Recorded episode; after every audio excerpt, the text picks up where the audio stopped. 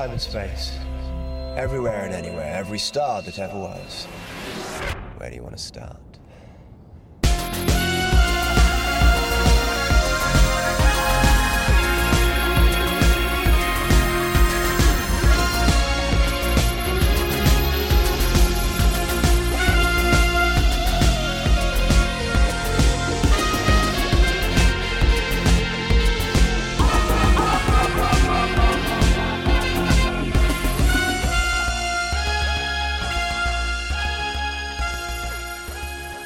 Hello and welcome to All of Time and Space. I'm Mark, And I'm Ian. and we made it, Ian. We finally made it to the end of season three. I mean, we I- never thought it would end. I can't believe we've made it. I remember those dim and distant childhood days when the, the sun seemed to blaze for months at a time and there was no pressure. Life was free and easy, and we, we began series three. Um, and yeah, we've just kind of grown up in the in the shade of it. I mean, the Great Depression didn't go on as long as season three. Do you know what I mean? Well, you know, for all that, I really enjoyed it. But um, yes, it was uh, quite the test of stamina, I think.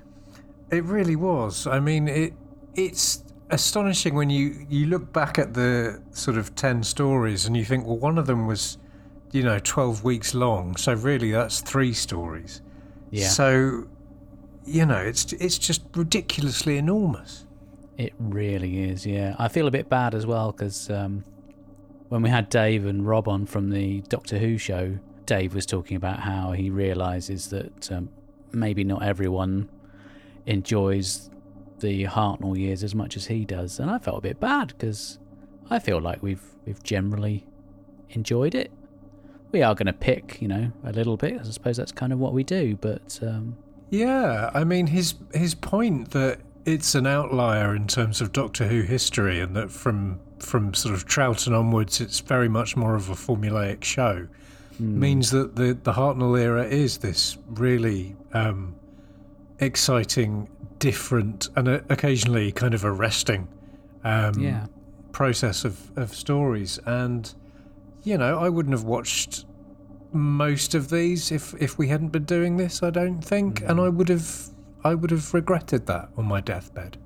Well, let's see how much uh, we really love them, shall we? Shall we? Um, shall we head off to the Obverse book for a, a pint and we a can chat about? do. Although, if you were if if you were thinking of trying a different Doctor Who pub, because I know the Obverse Oh, yeah. book is often very full, we could Yeah. try um, the Dog and Dalek in Leicester, or Oh, right, or yeah. the Pteroleptil Tap Room in Canterbury. So. Set the coordinates, and we'll see which of those we can uh, find a seat in. All right. Well, I mean, the randomizer's on, so we could end oh up anywhere. no, we'll probably end up in Mike Yates's wine lodge again then. As long as it's not a Wetherspoon. So anyway, right. Let's set the coordinates.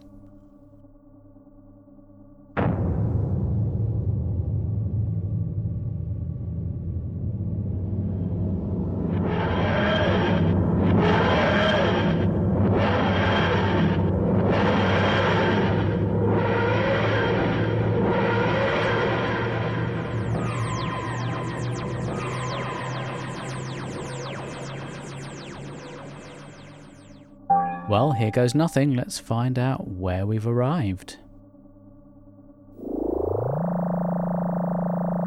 Oh, this looks very familiar. Oh, it's the Obverse book again after all that. Yes, you'd, you'd have thought they'd have changed the horse brasses by now.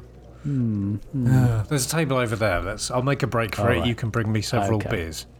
Oh, right. Okay. I might need a tray.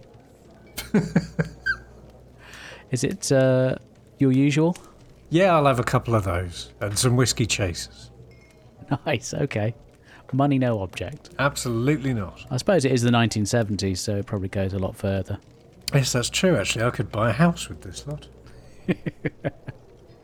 Anyway, let's get on to the matter in hand. Let's, let's, let's, let's, let's. I can hardly wait. I'm so excited because I, I really hope I've, I've, because I've, I've guessed what order I think they're going to fall in, and I'm. well, this is the fun for me Yeah. in doing these because I get to uh, see whether you've worked it out or not. Now, I'm reliably informed there are 10 stories in season three. It can the, the argument can be made if we if we split out Mission to the Unknown um, as a separate story. Then I've got ten. Yes. Right, we're on the same hymn sheet there, so that's Excellent. Good. good. Now, Yes. in in any competition, so to speak, there's always going to be a loser. There is always going to be very much a loser. The runt of the litter. The bottom of the pile. Yes. Um, and if anyone's listened to our season three episodes, it's not going to come as a massive surprise. Would you like to hazard a guess as to which Well, story came in 10th place? well, now let me go out on a limb, stand on the rim of the volcano, do my dance, look at the bones, look at the rain, look at the clouds, look at the tea leaves. Um, ah, could it possibly be the Celestial Toymaker? Ah, you got it first time. Yes. Unbelievable. How did you guess? So, when we covered this one, we had Jeff from the Runcible Report. Mm-hmm. He gave it a five. And we had Sucky from Around the Console. He gave it four. They were rather more generous than we were.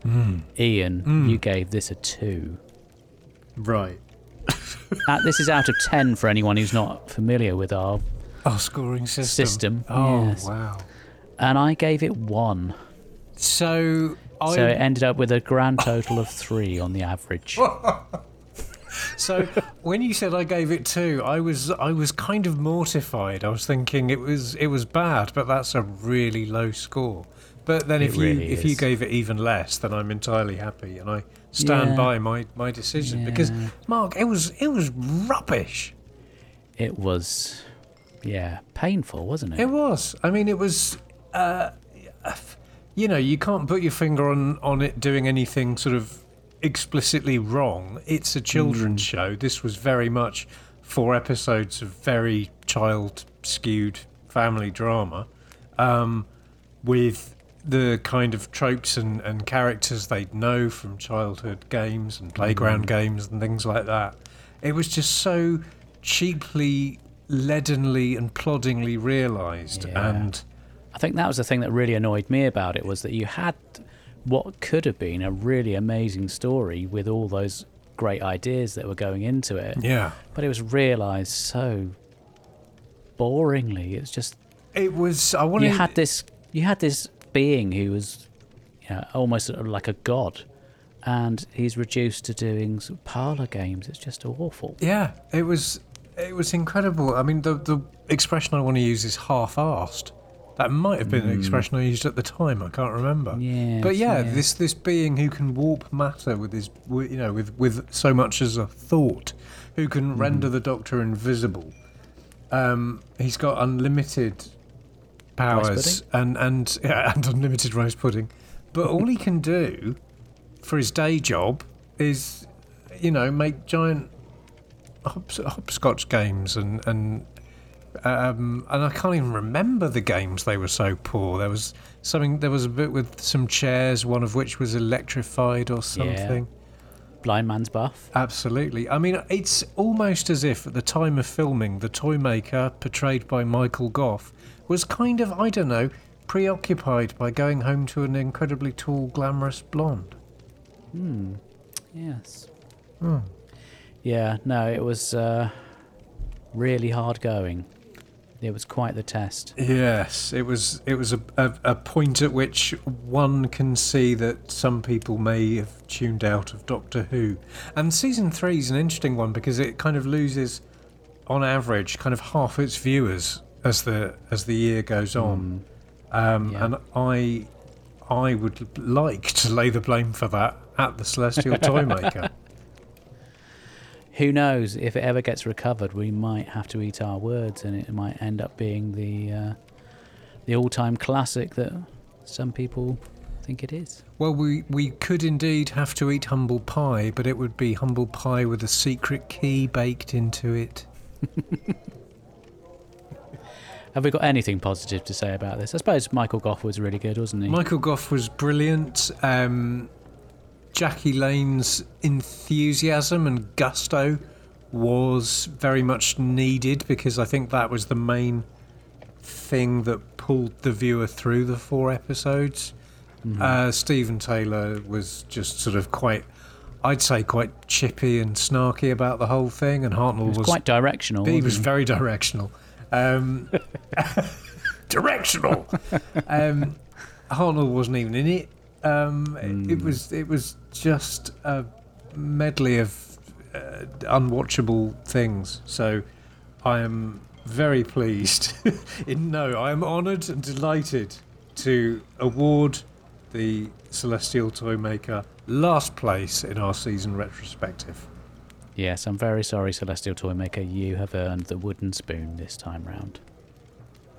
So, next up, in ninth place, so you're going to hazard a guess Yes, to... in ninth place, I and I, I, you know, I'll, I'll show my working here. What I've done is I've looked at the ten stories of the season, and I've mm-hmm. sort of remembered how much I enjoyed them, Right. and then I've sort of ranked them according to that, with no real thought or recall for anyone else's you. opinion. It is all Not our about wonderful me. guests. not them. No, Your long-suffering co-host. no, no, none of that. It's all about me. And the story I've got in ninth place, and this is where we may begin to deviate, I've Hmm. got The Savages. Oh, he's good. It's two for two. Oh! You scored it five. Our guest, Matt Barber, gave it four.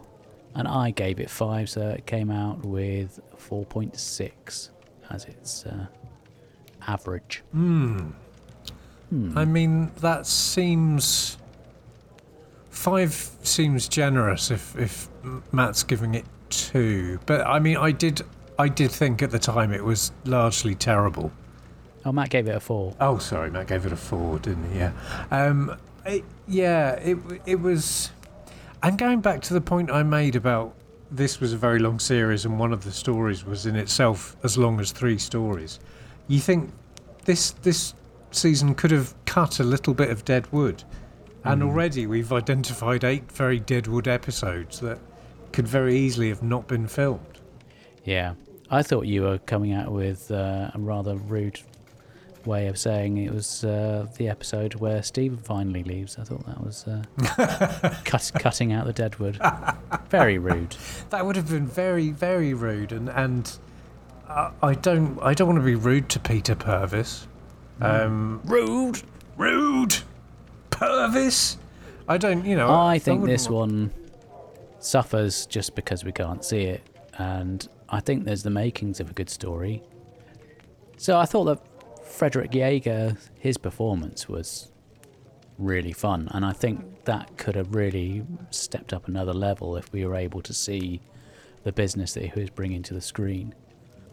I mean, you're. I know you're a big fan of the uh, some of the names of the, I the characters. I mean, I'm like still, Jano and I'm still chanting exhaust.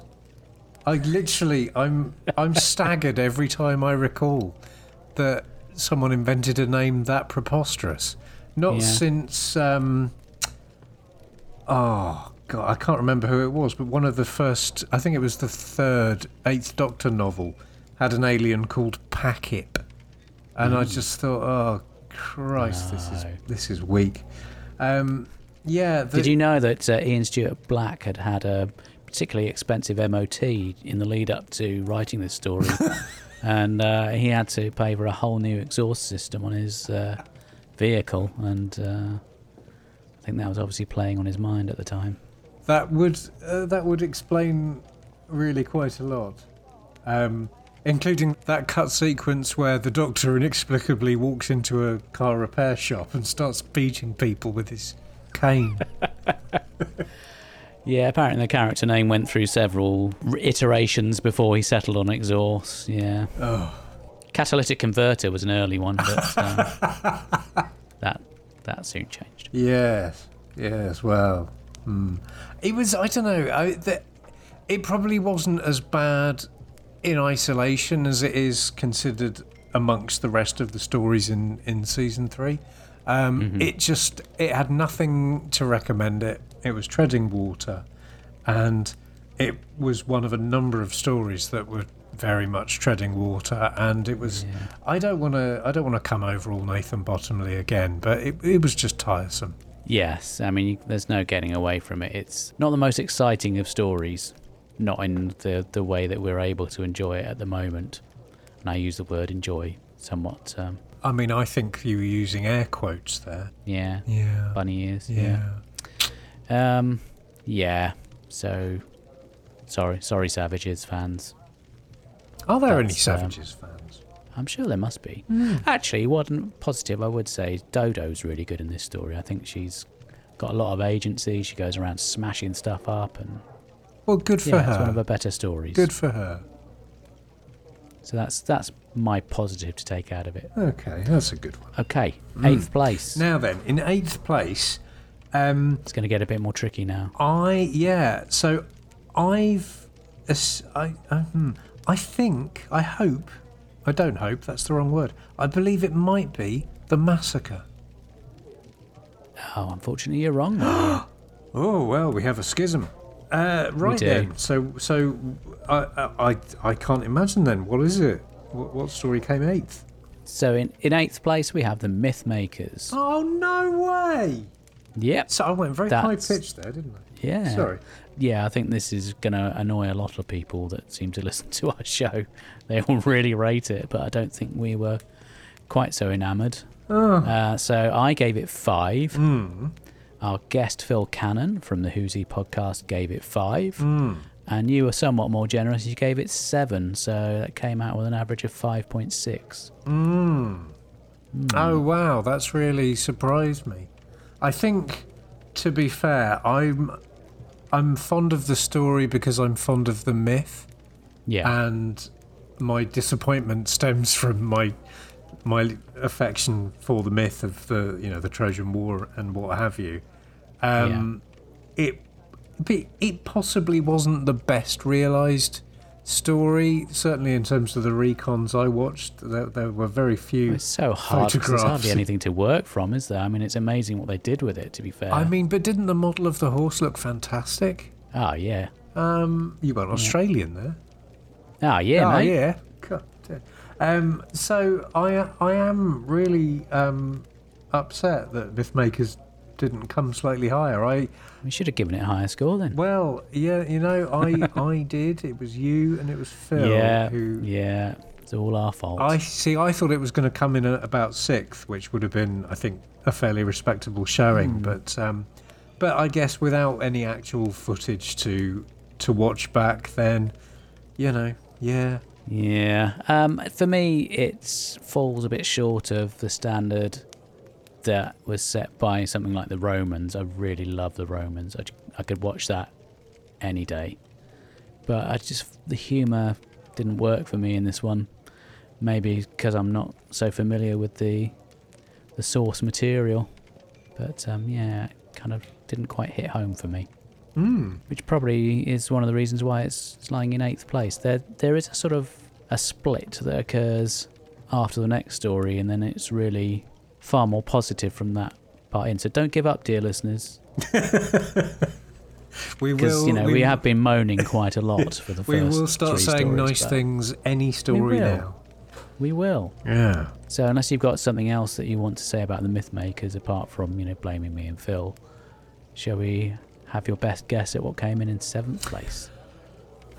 So in seventh, I'm going to kind of circle back to the massacre of St Bartholomew's Eve.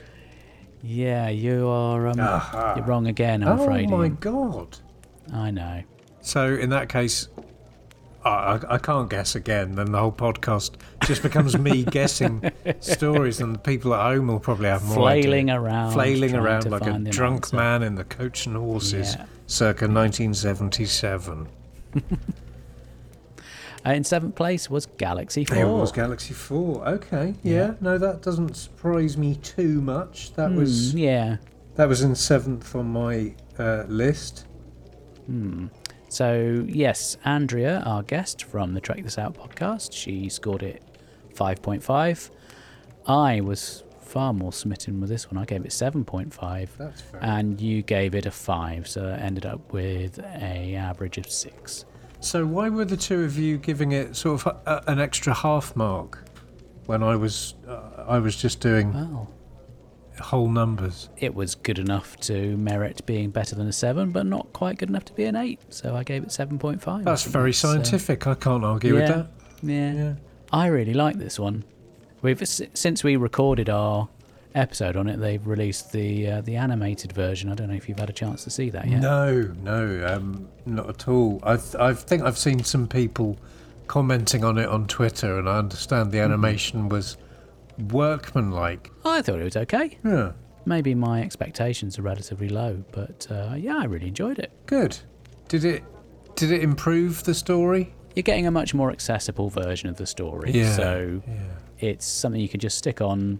You get to know the characters. I think it's a, a nice little play on uh, not judging a book by its cover, and obviously, one thing it does get over is the um, budget in terms of the set. So uh, when you have the cliffhanger where the Doctor's desperately trying to get into the real ship, it, that looks a bit more convincing than the uh, hastily constructed gate made out of uh, what looks like to be drinking straws. Yes, I don't know how anyone could ever hope to penetrate such a fearsome defence as that. yeah, Um, I can't. there's a lot to love in this one. He's, I see. I can't remember there being a lot to love about it. I can. Okay, the Chumblies. Yeah, that's right. The Chumblies were in it. They made So us, cute. They made a, an annoying noise. Yeah, Maaga. Maaga and her hat. That great soliloquy she does, that's really good. Yep.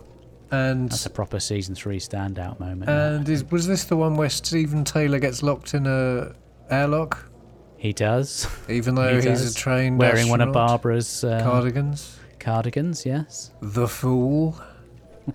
um, and it was it was the last kind of full Vicky story because actually what we didn't what we didn't mention when we talked about the myth makers was that was Mm, that was her final story and that might be why Yeah. I, I marked it you know as low as seven was that I well, was, that's that's know, why I blanked it out. I just I don't like the idea of her leaving because she was so good. I, th- I I wholly support and agree with you.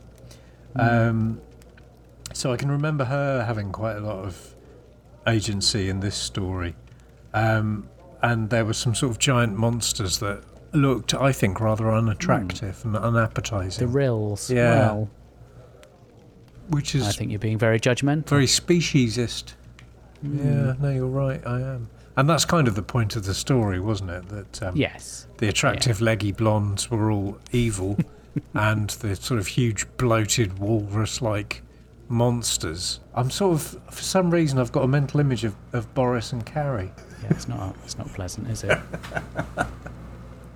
let's not for much longer, hopefully. no no not not indeed for much longer and by the time this is broadcast people might not even remember that um, uh, he was the i forget his name he used to be the prime minister um, johnson someone anyway That's that's showbiz. Yes, it's a cruel business. Okay, we're up to sixth place now. So, and without wanting to sound like a broken record, I'm going to suggest it, possibly the massacre of St Bartholomew's Eve. Well, you're wrong. It's the War Machines. So, we had Dave and Rob from the uh, Doctor Who show on as our guests. Dave gave this one an 8. You gave it 7. Rob gave it 7. And I gave it an 8. So, it ended up with 7.5 as the average. Well, this is pretty encouraging then, because if, yeah, if, if we're up to 7.5 as an average and we're sort of at the halfway point of the season, Yeah. then yeah, the That means we remaining must stories must like have been really quite a lot of these stories. Yeah, which is good, which is kind of what I thought had happened. It's quite reassuring as we go through this to discover that my memories are, in some ways, fairly reliable and, and accurate. Um, I am surprised the War Machines fell outside the top half of the season, but Yeah. but looking at what therefore would have made it into the top half of the season, I'm not surprised. The War Machines was very good, but it wasn't. I don't know because it. It, see, I was about to say it wasn't very special or very, you know, significant, but it was a kind of blueprint for Yeah. where the show would go, and it was uh, as we as we remarked, it was kind of reminiscent, obviously, of you know the unit stories and a couple of Troughton stories, and even in some ways remembrance of the Daleks. So it was very much a, a, a more recognisable type of story. Um, and yeah, maybe I would have expected it to figure slightly higher for that reason. Yeah. No, I really like this one. You get to see Hartnell in uh, what was then present day London, hanging around all the groovy night spots and uh, showing off his uh, peacock dress sense. Throwing some shapes and, and looking out for, for cracking birds or whatever they were oh, called. Oh, yes. Yeah. I think actually it was cracking typists, but um, but you know we all know what they meant. Yes, yes. Uh, which brings us on to Ben and Polly, the new companions. Who were magnificent, and I, They were. I feel like we waited a very very long time to get some kind of affable, human, relatable, you know, kind of friendly faces in the TARDIS. Everyone was very sort of tense before Ben and Polly. You know, I, I, it's hard to imagine Stephen relaxing and chilling out and having a laugh. Relaxing! Exactly. Laugh! Quiver with indignant rage. I mean, Um, my only real negative is I think the guys said this as we were reviewing it. The early stuff is really good with WOTAN doing the mind control, and that's quite eerie and atmospheric. But then once the war machines kind of trundle onto the screen, it's perhaps slightly lacking in that respect. You're right. It's a, it's, it's very much a game of two halves, isn't it? It's the the story of mind control that was inspired by the the idea of you know a computer communicating through the telephone wires, which Mhm. you know that was that was foresight for you. Um, Yeah. And then yeah, it, it does become this kind of cringy runaround with these oversized washing machines with pathetic rubber arms with building bricks on the end of them. I mean, yeah, it was. It started off so well. Had it continued along the original lines of being about, you know, uh, evil computers taking people over with mind control, I think it would have been a very kind of Avengers kind of Yeah. story. And I, I say this as someone who's literally watched 10 minutes of one episode of The Avengers. Um, I've seen a bit more. Than Yeah, that, yeah, uh, yeah, yeah. You're- definitely. of the, yeah, of the two of that us, you're, you're the expert, really. Well, I mean, Of the two of us. I don't want to say that, but yeah. Yeah. About most Uh, things. The bar is set very low That's- in that yeah, respect. that's, that's, but yeah, that's true. Yeah.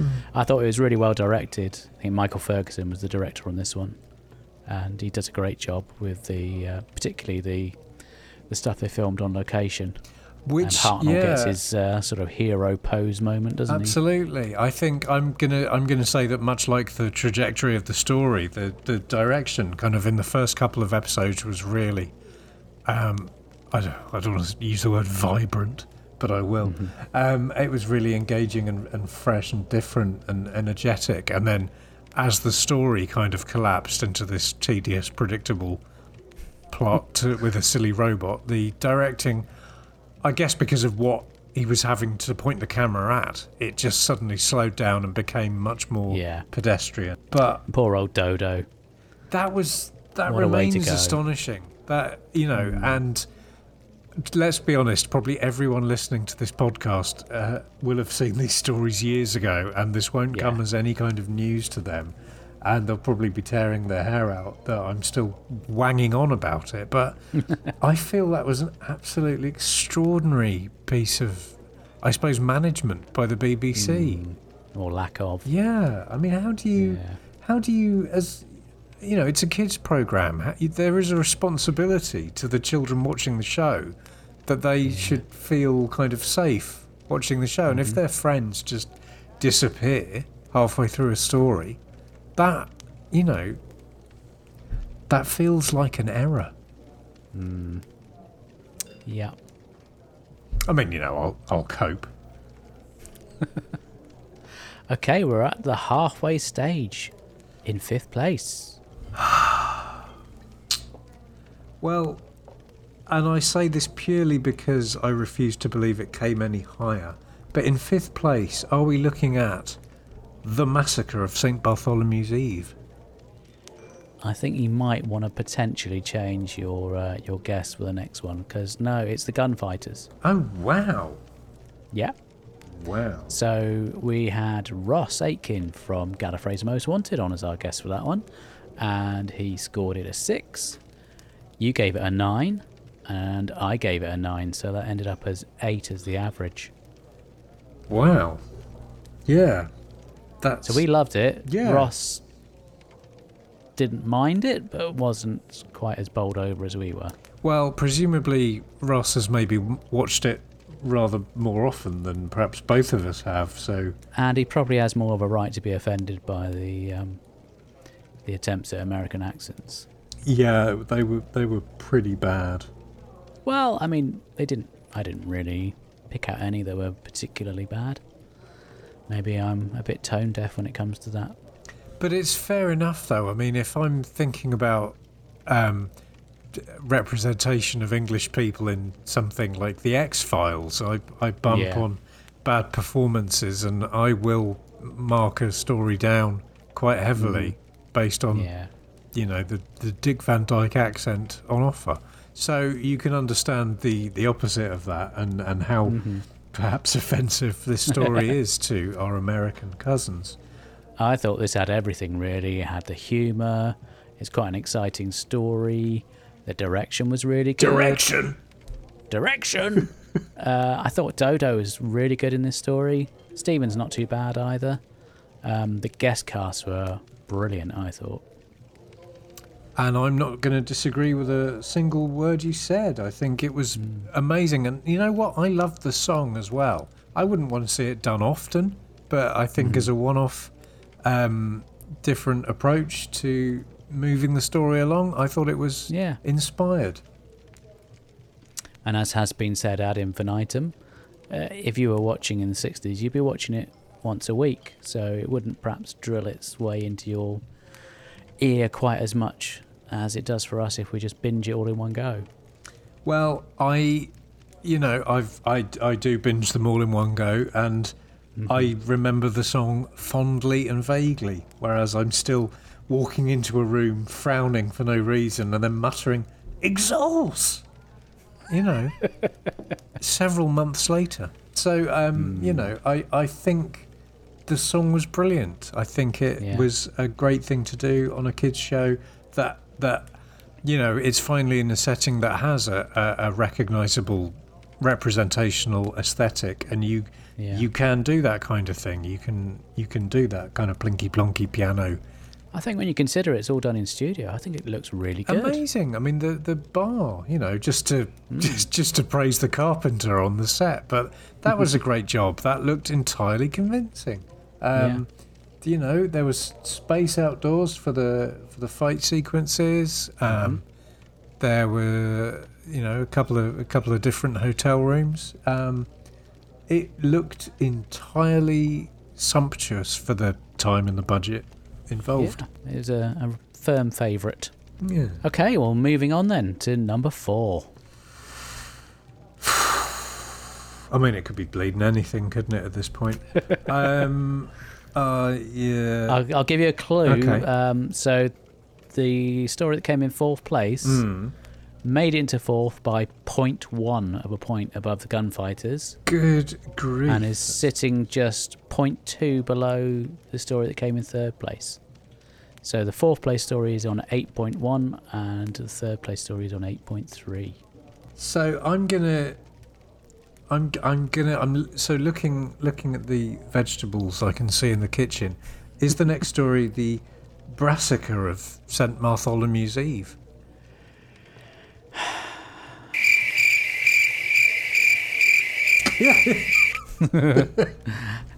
It's the Ark. No way! I've gone I've gone very shrill again. I do apologise Yeah. to anyone Yeah. who I've just deafened. Or, Any sensitive dogs that are listening? yeah, well, I've probably woken people up. People probably Yeah. nodded off halfway through what we were saying about Galaxy 4, and suddenly they're now sitting bolt upright in bed. Yes, so for the Ark, we had two guests. We had Lindsay from Trek This Out. She gave it 7.5. And we had Minnie McKenzie, and she gave it 7. You gave it a 10. Right. It's a big favourite for you. Yeah. And I gave it an 8. So it came out with 8.1 as the average. Yeah.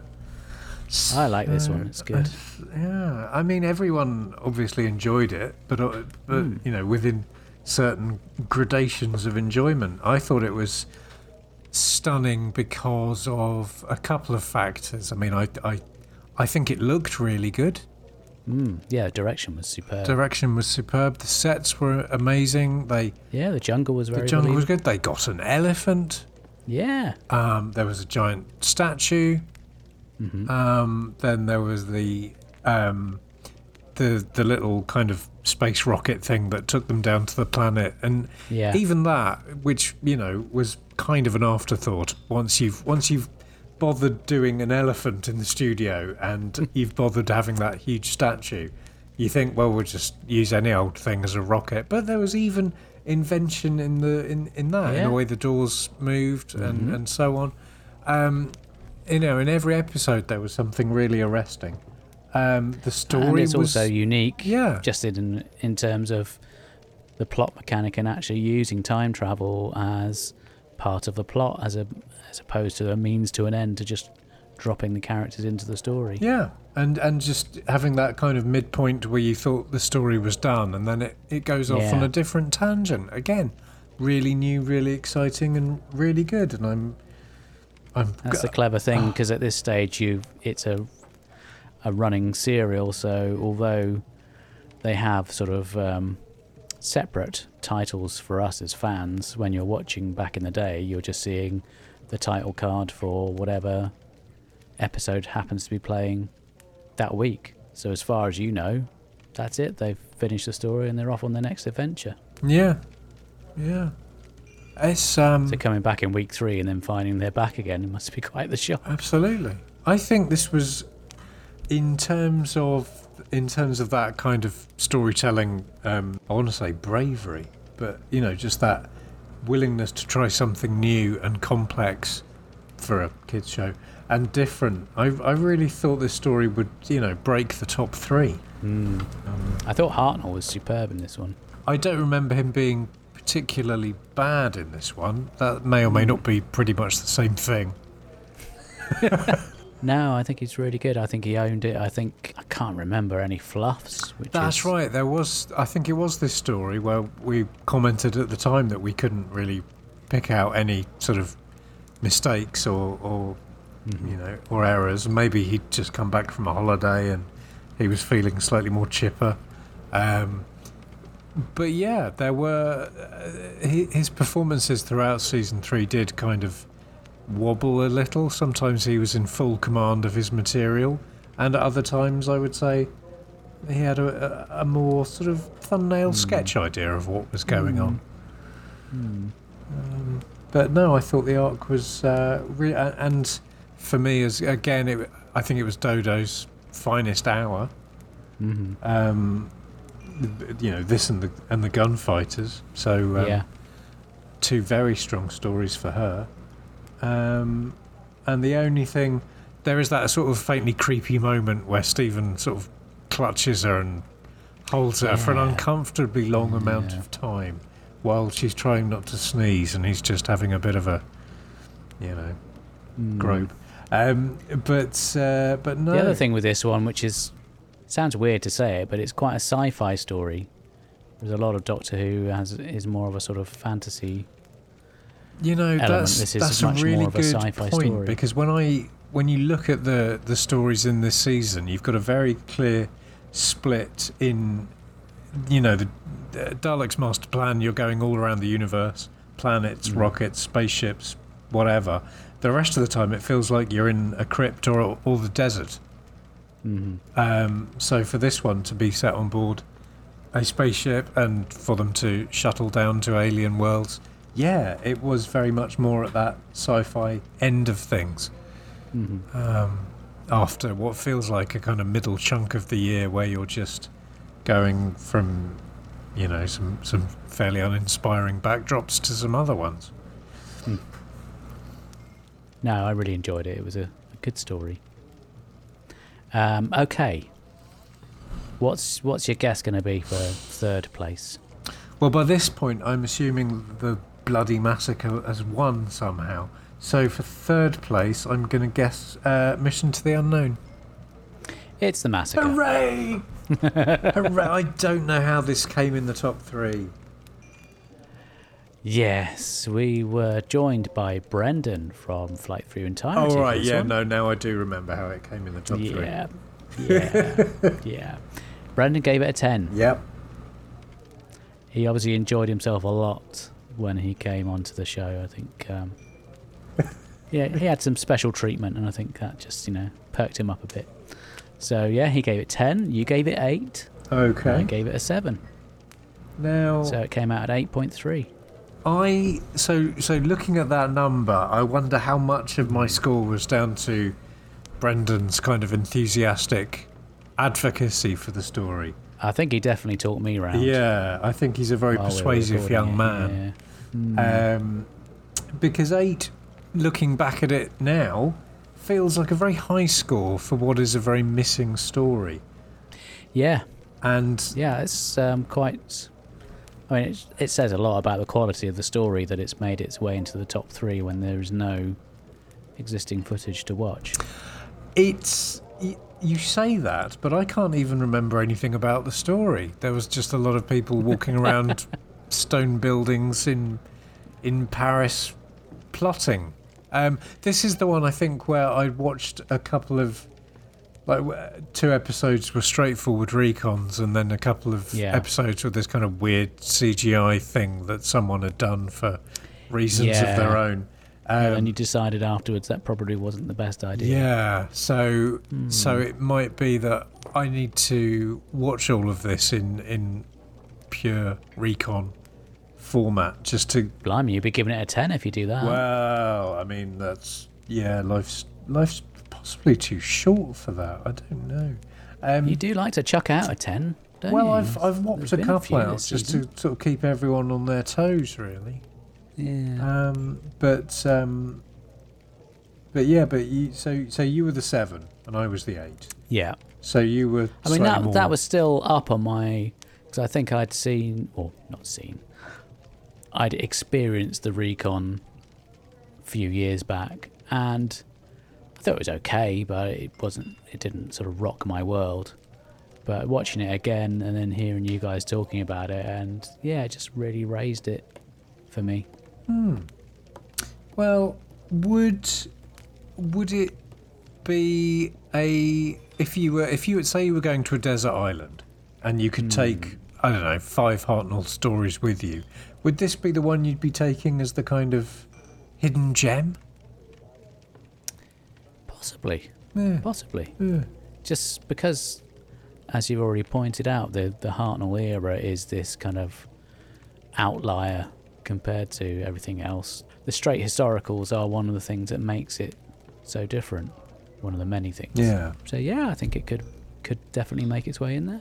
Hmm. Well, then, then, yeah. I mean, I, I can't remember now. I'm sure I've listened to other podcasts do their season retrospectives, and I, I does this story normally rate highly for people, or is it more more normally one of the the season's kind of lower scoring stories? I don't know. No. It's been a very long time since I listened to the early flight through entireties, so I know Brendan enjoyed it when he recorded Yeah, their episode on it, but I can't remember what the others made of it. I don't think Nathan liked it. Yeah, I got that impression too. uh, but I think Sucky from uh, Around the Console, he liked it. right. Right. So yeah, I think it's got its fans. It's quite exciting to be talking about a story because obviously so many of them are, you know, everyone knows what the twin mm. dilemma's like. Everyone has an opinion about the toy maker. Everyone uh-huh. has an opinion on Daleks' Master Plan, Unearthly Child, um, mm-hmm. Brain of Morbius. You know, there are stories that are very much known quantities, but with Yeah. things like the massacre, you've got some people love it, some people hate it, but there's no kind of prevailing fan wisdom, or if there is, it's passed me by because I've you know got other things to worry about. So it's I think they sometimes get overlooked as well. Yeah. If it's completely missing. There's quite a few. Savage is another one I think doesn't get mentioned very often. well, I think that's entirely fair enough because it's dreadful. Well, yeah, Yeah, you could say I, that. well, I just did. um, but yeah, So we've got two stories left. We have now. I've got a I've got a, a memo here from a lady called Sue Gray who says that Oh, the right. Daleks' master plan will not be allowed to fail. So, um, in terms of Operation Save Big Dog, I'm guessing that the story that came in second was Mission to the Unknown. You are correct. I thought I might be. Yes. So uh, I gave it 7.5.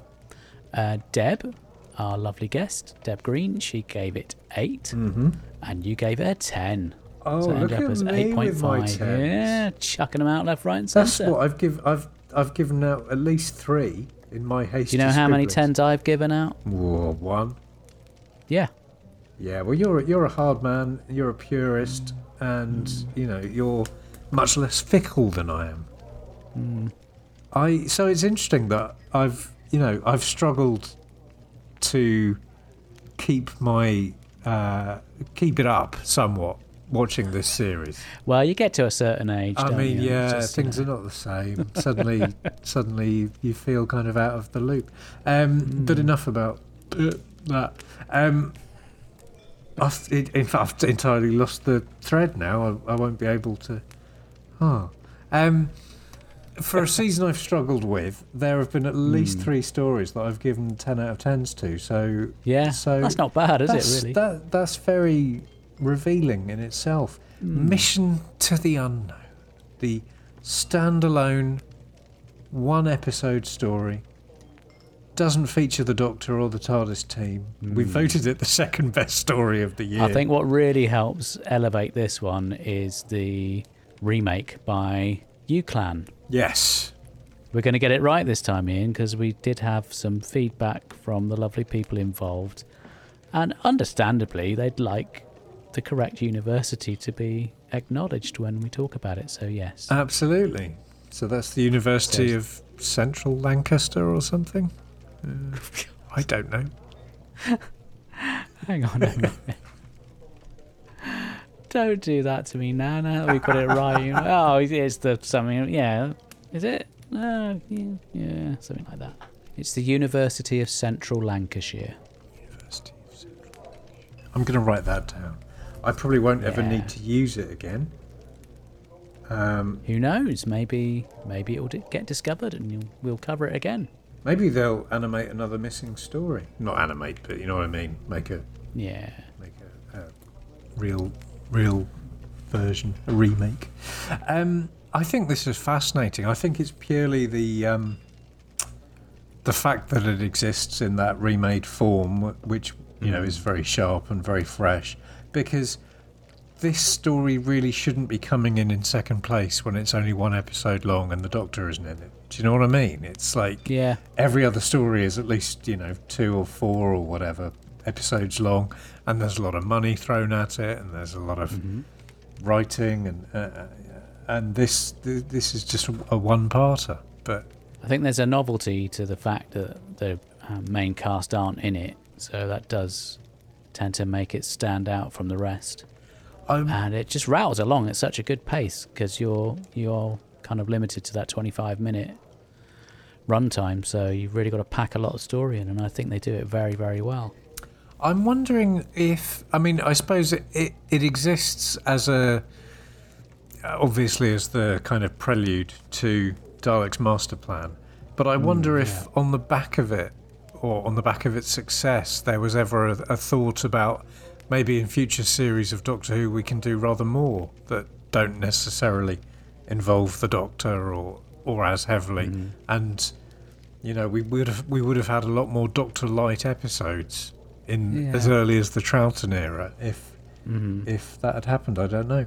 Um, but for all that obviously they um, they introduced a lot of the concepts that that shaped Dalek's master plan and made that such a success I'm thinking mainly of the Varga plants and uh, the the space security service. I want to say That's it. Yeah. space security service. It's not galactic. They've not specified a particular part of space or No, a no. time period. Just space. Just all of space. Yeah. That's that's hubristic, I think. but you know, who am I to criticise? Um, I love this story, and um, I'm I'm very pleased for it that it's come second. Hello, Uh, my my cat Harvey's just jumped on the desk, so Hey, Harvey. He's, he's um he's giving his op- a big fan as well. he is a big fan. Um, Yeah.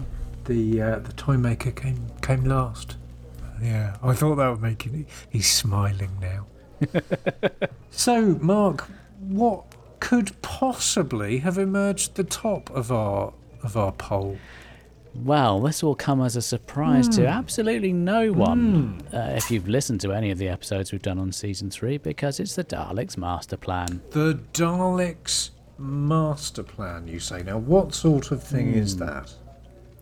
Well, it's a massive 12 part epic space opera a go go. So, our guest, we had it was so big a story, we had to do two episodes on it. So, our guest for both those episodes was the fantastic Ben Schneider. What a legend he, He is, isn't he? He's lovely. He's a really lovely man. Uh, he gave it 11 out of 10. So, I don't know, that's kind of cheating a bit. but, you know. I now I will allow it because it's such a good on. story. I'm gonna come down like a ton of bricks on you there. So the reason the Daleks master plan won is because of illegal votes being cast. Not, not necessarily, because I gave it 10 Okay, so we got ten. and you gave it X. I did, didn't I? Yeah, which in Roman numerals is 10, so I've counted that as 10. Sure. So Yeah. let's let's let's do a thought experiment, Mark. Let's say Hmm. that that eleven was discounted, and Right. and the most Ben Schneider could award the story was ten.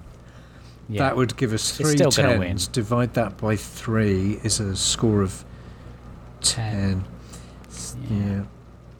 Yeah. Yeah, carry on. Ah, what haven't we said about this story already? It's just a massive, sprawling epic. It has no right to keep you enthralled for 12 weeks, but it just does. It just rattles along. You've got an amazing cast in there. You've got these great um, guest cast actors who come in to join the TARDIS team. You've got Nick Courtney, you've got Jean Marsh, and you've got the amazing Kevin Stoney. Yep. Yep. Um, you've got also. I think you've got the kind of. Di- now, am I remembering this right? The first six episodes were written by Terry Nation, very much Yes. as a a bog standard Terry Nation six part story. And if there's anyone who knows how to churn one of those out and keep it keep it tight and keep it rattling along, it's Terry Nation. And Yeah. then it was I want to say Dennis Dennis, Spooner. Spooner. Yeah, yeah, yeah. So Yeah. he is giving you kind of two or three episodes in Egypt for no reason. Um, people, Because it's fun. yeah. Well, I, you know, there's no reason why it wouldn't be there, and there's no Yeah, better you got the place for it.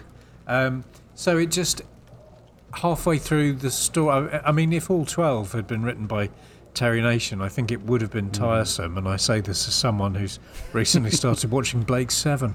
Um, Right. my God. Um, but uh, yeah, that kind of halfway change of ownership didn't.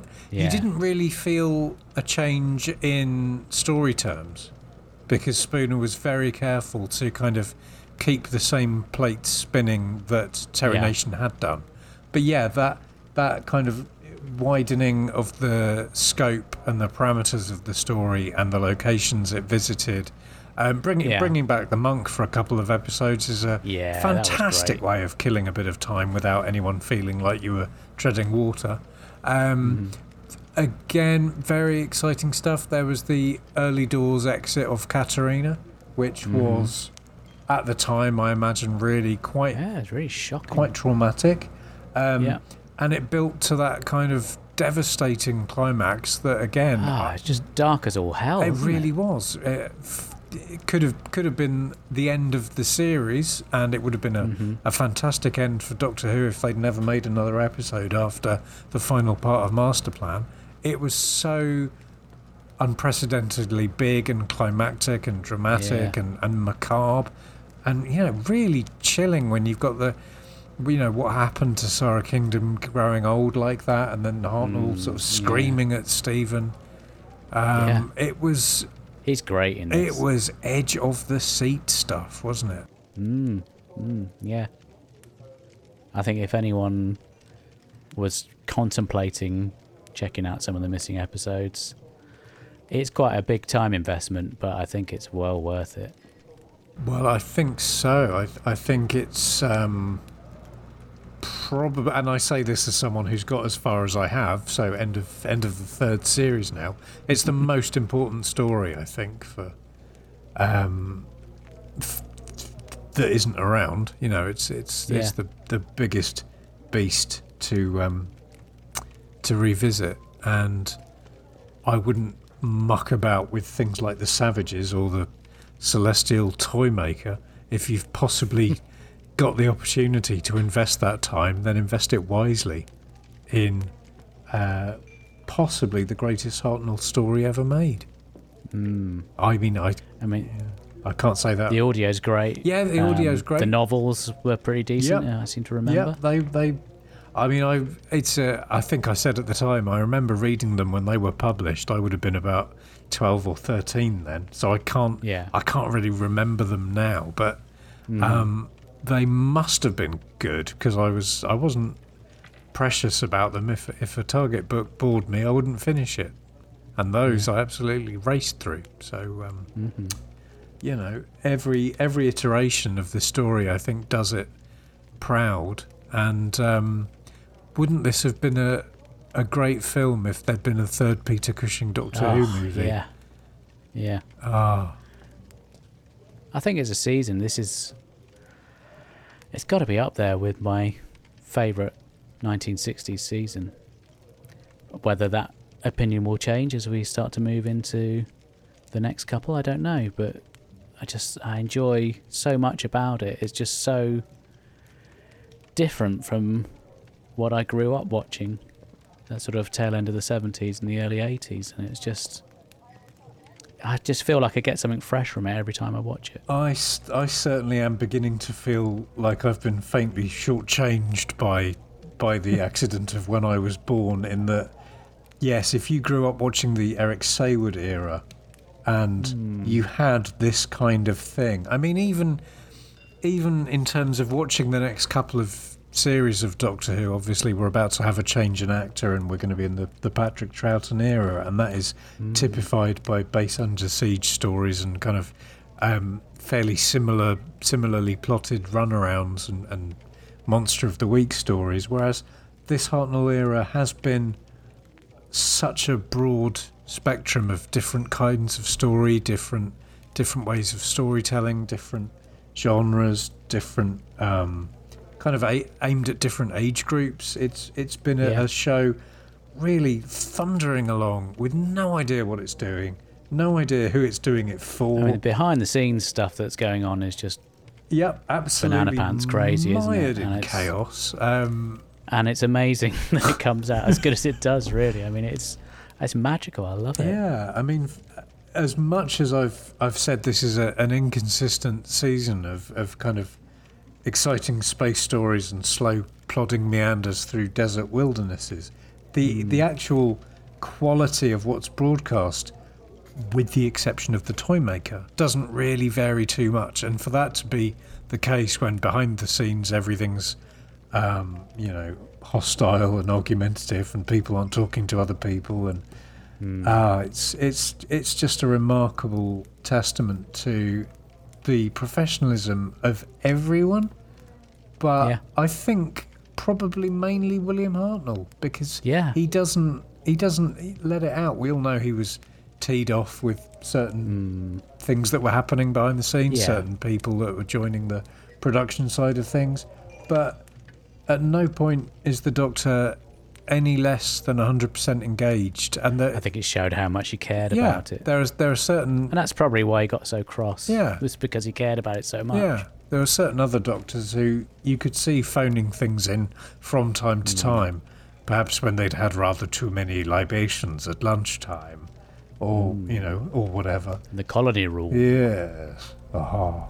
Um, so I think, you know, I'm so grateful that you you got me on board for this because I wouldn't have watched the Hartnell era, and and David Kitchen is right. It is a fantastically rich and exciting era of a show that hasn't yet settled down into being what we all fell in love with in the first place. Um, it's doing kind of slightly more at this point. It's capable of more. Yeah. It's doing more. So, does that leave you feeling quite excited about season four?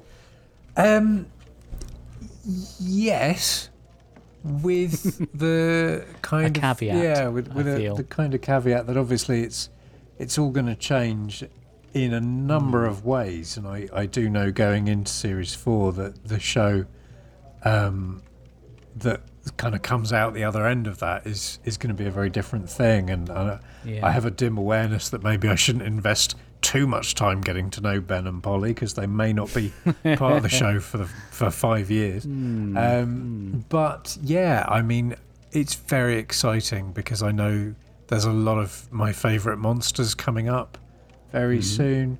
Um, you know, let's not talk about Troughton just yet, but we all Yeah. know he's a very easy figure to watch. So, um, what? So here's the thing, though. I know the show isn't going to be as as varied as it as it is as it has been to this point. I know it's going to settle down and become Yeah. slightly more formulaic, but within that, I think there is a, a certain strength of uh, unity. But I think Yeah. the Hartnell era has been amazing, and I'm very much mm. looking forward to it carrying on for a number of stories before Yes. things may, who knows, change. Hmm. Hmm. Hmm.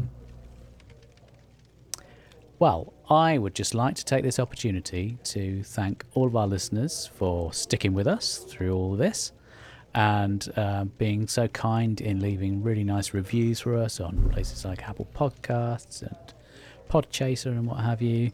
Um, it's really, it feels great to, to see people in, are enjoying it too. And uh, also, thank you so much for all the amazing feedback we get you know, not just from Twitter and Facebook, but also our audio contributors as well. It's just, ah, it's, it makes it all worthwhile. It is it is great, isn't it? And it, and it's really fun, sort of building that that prevailing wisdom and sort of hmm. seeing everything that I've clumsily reached for, kind of kind of condensed to a very succinct and well worded tweet by someone I've not met hmm. yet or whatever. It's wonderful. It's really Yeah. enjoyable, and we hope that everyone continues to bombard us with their thoughts and their appreciations for these hmm. stories as we carry on. And also a huge thank you to all of our guests who've been on and uh, given us their unique takes on these stories because uh, I think it just helps to keep it fresh. And, you know, I'm sure it will just be every episode, we'd just be saying the same old things over and over again. But by having this great collection of people coming in and just chatting about it and giving their ideas and thoughts, it just helps to keep us, hopefully, on our game as well. Keeps us on our toes, keeps us honest. Yeah. Yeah. Marvellous. Well, that's it for this episode. We're going to take a little bit of a break and then we'll be back with The Smugglers Oh. down in Cornwall. Oh, lovely. Excellent. I'll look mm. forward to that. Yeah. Hmm. So until next time, I was Mark I'm afraid I was Ian. and we'll be back with season four very soon. Bye. Goodbye. Bye bye, Duggan. If you'd like to get in touch, you can email us at mailbagofrassilon at gmail.com. We're also on Twitter at Time and Space Pod, and you can also find us on Facebook. If you want to leave some audio feedback, there is a link in the show notes. You can use your phone or your computer and leave up to 60 seconds of feedback, or if you're listening via the Anchor website, you can click on the message button and leave your audio. We'd love to hear from you. And thank you to Momo Tempo for providing our theme music.